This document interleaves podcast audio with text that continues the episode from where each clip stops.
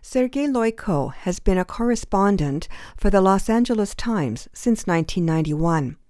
Born in Finland and based in Moscow, he has covered the wars in Chechnya, Tajikistan, Georgia, Nagorno Karabakh, Afghanistan, and Iraq. He reported from Ukraine from the beginning of Maidan in November 2013 to the Battle of Debaltseve in Donetsk in February of 2015. He is the only international reporter to have spent four full days at the height of the battle for the Donetsk airport in October 2014. On Tuesday, January 19, 2016, Sergei Loiko gave a visual presentation in Ottawa based on his Ukrainian language novel Aeroport, published in 2015, about the battle for the Donetsk airport in eastern Ukraine. He joined us by telephone the next day from Toronto to speak on the Nanaimo edition of Nash Holos. Here again is that interview. Sergei, welcome. Yes, how are you doing? I am doing well, thank you, and uh, we're delighted to have you here on the program to tell us all about your book and your experiences covering the war in Ukraine.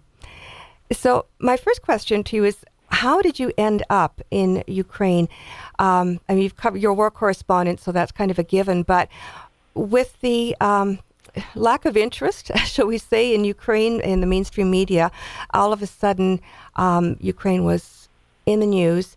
And how is it that, that you ended up in Ukraine rather than, say, the Middle East? Well, I worked in Moscow, and okay. uh, tensions tensions were building at the time when uh, hundreds of Ukrainian protesters gathered in Maidan Square in the middle of the city, and they protested against the government of corrupt President Viktor Yanukovych. And at some point, it uh, looked as if the protests were subsiding, but uh, there was a moment on uh, November the 30th when uh, uh, armed to the teeth uh, with clubs and shields, uh, riot police squads attacked armless uh, students, and there were like 50 or 60 of them there, and they mm-hmm. beat them real hard. They arrested them, and the next day. Uh, the entire city and half Ukraine were in Kiev, and uh, I saw the biggest uh, rally I've ever seen in my life. There were hmm. uh, at least one million people, and that's uh, how it all began. And basically, after that, I almost uh, never left Ukraine uh, until until the the hot stage of the war between Russia and Ukraine was over.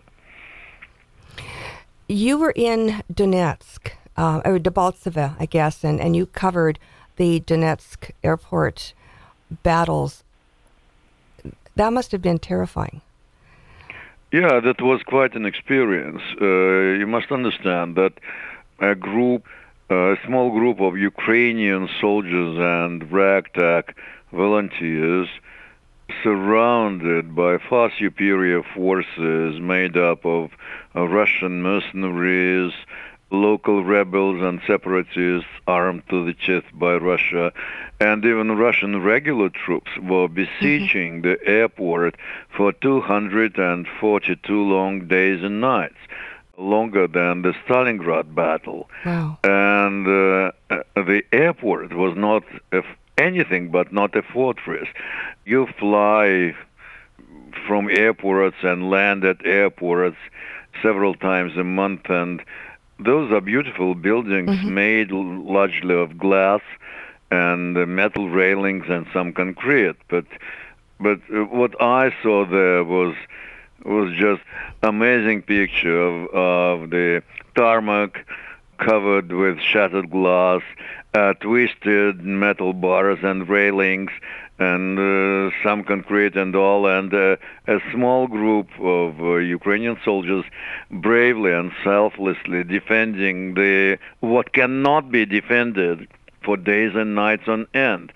They didn't sleep, they didn't eat properly because there was not a cubic centimeter of space of air there which could protect you from bullets and they were constantly under a rain of bullets and, and rounds and missiles and mortars and they never eat properly they never drank properly they were ill supplied but they still resist. And once I asked one of the defendants, "What the hell are you are you fighting here? What are you defending? Don't you see that you are just defending plain air?"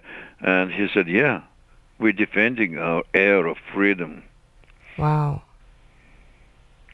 And for this perseverance, for this bravery, for this selfless heroism, even their enemies call them cyborgs. Yes. Yeah. When did you leave the area?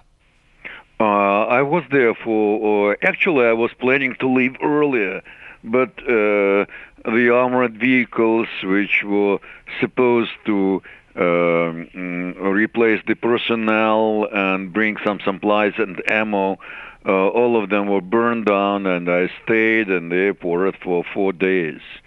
And uh, every every day I witnessed some totally heroic act, and some people may say that it was complete madness. But uh, at some point, a Ukrainian tank, which um, was sent there to offer some firepower support to the defenders. It was burnt down, and three tank men they jumped out of the crew of the tank, and they were shot down by the rebels and by the Russians, and they were dead.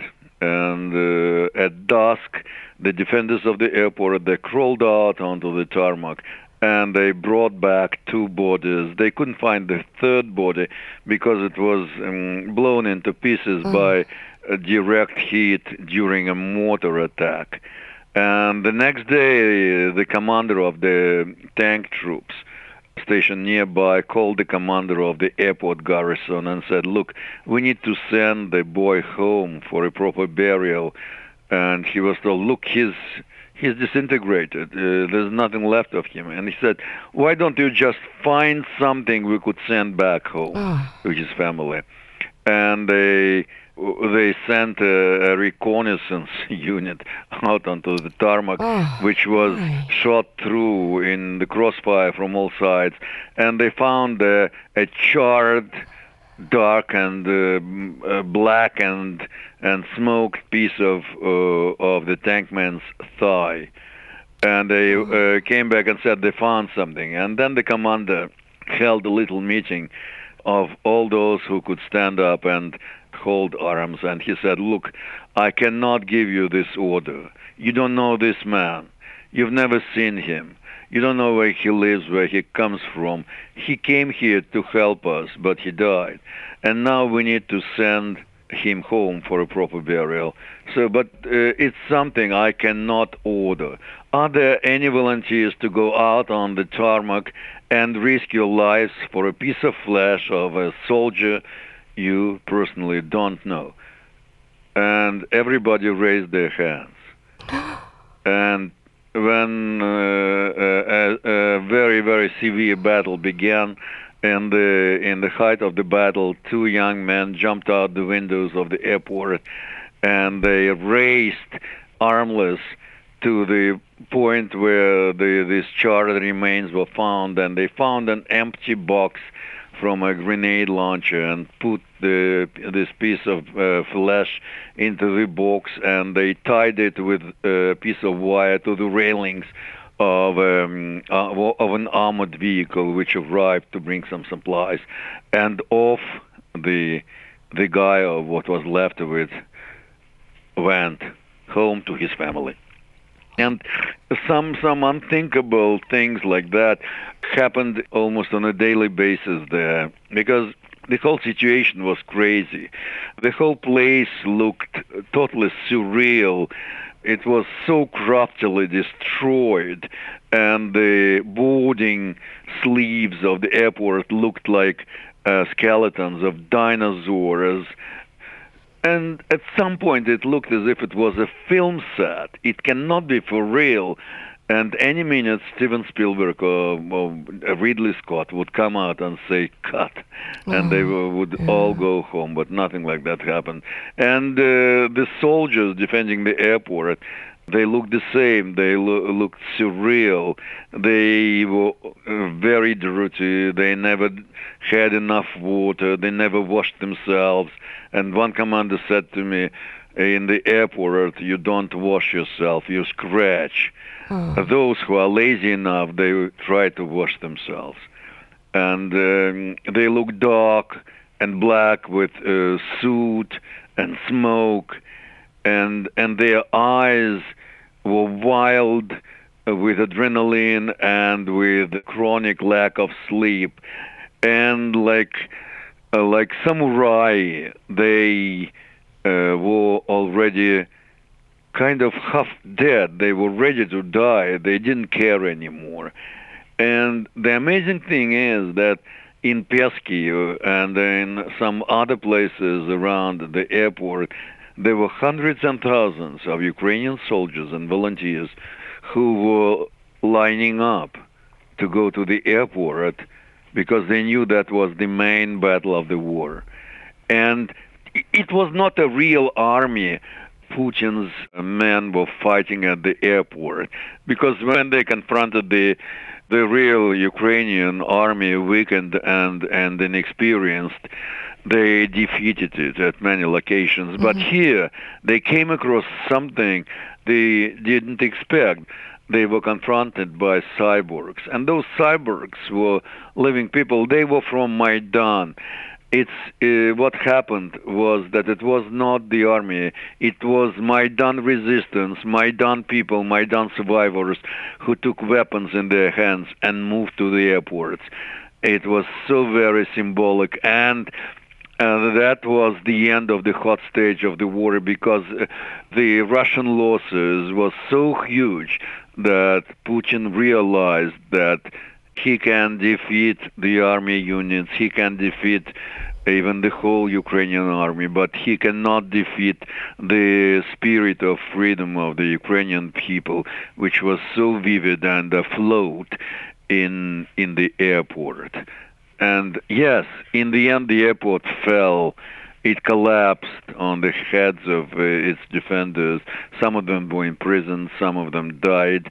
But it was a Pyrrhic victory for Russia, and it, became a Kosovo field for Ukraine. I'm sure that will go down in the history books as a great feat, a great deed of Ukrainian warriors to protect their independence, to protect their motherland's freedom, and to protect Ukraine's aspirations. I hear a lot of pain in your voice. Um, you've seen so much. Um, I'm in pain myself just listening to your stories, and you were actually there. You've written a book called Aeroport. Yes. And uh, was this a cathartic uh, thing for you? Did this did this help to to deal with that? Well, it's a novel. I've spoken out as a reporter, and I've written dozens of stories. I was awarded with uh, most prestigious uh, prizes uh, for my coverage of Ukraine war, including uh, OPC Bob Considine Award.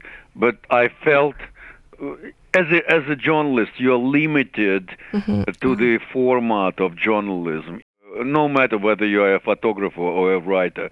And I'm both of. Uh, uh, at the airport, I was in in both qualities, and I felt a lot inside me which was bursting out like an alien, and and I just uh, sometimes they say you should write when you cannot help it, and I couldn't help it anymore, and the novel uh, was burning my chest through and finally it got out and uh, within a month i wrote it why novel why not uh, documentary um, because uh, I knew only about 50 uh, uh, warriors, cyborgs, who fought at the airport and elsewhere, but there were hundreds of them replacing one another, hmm.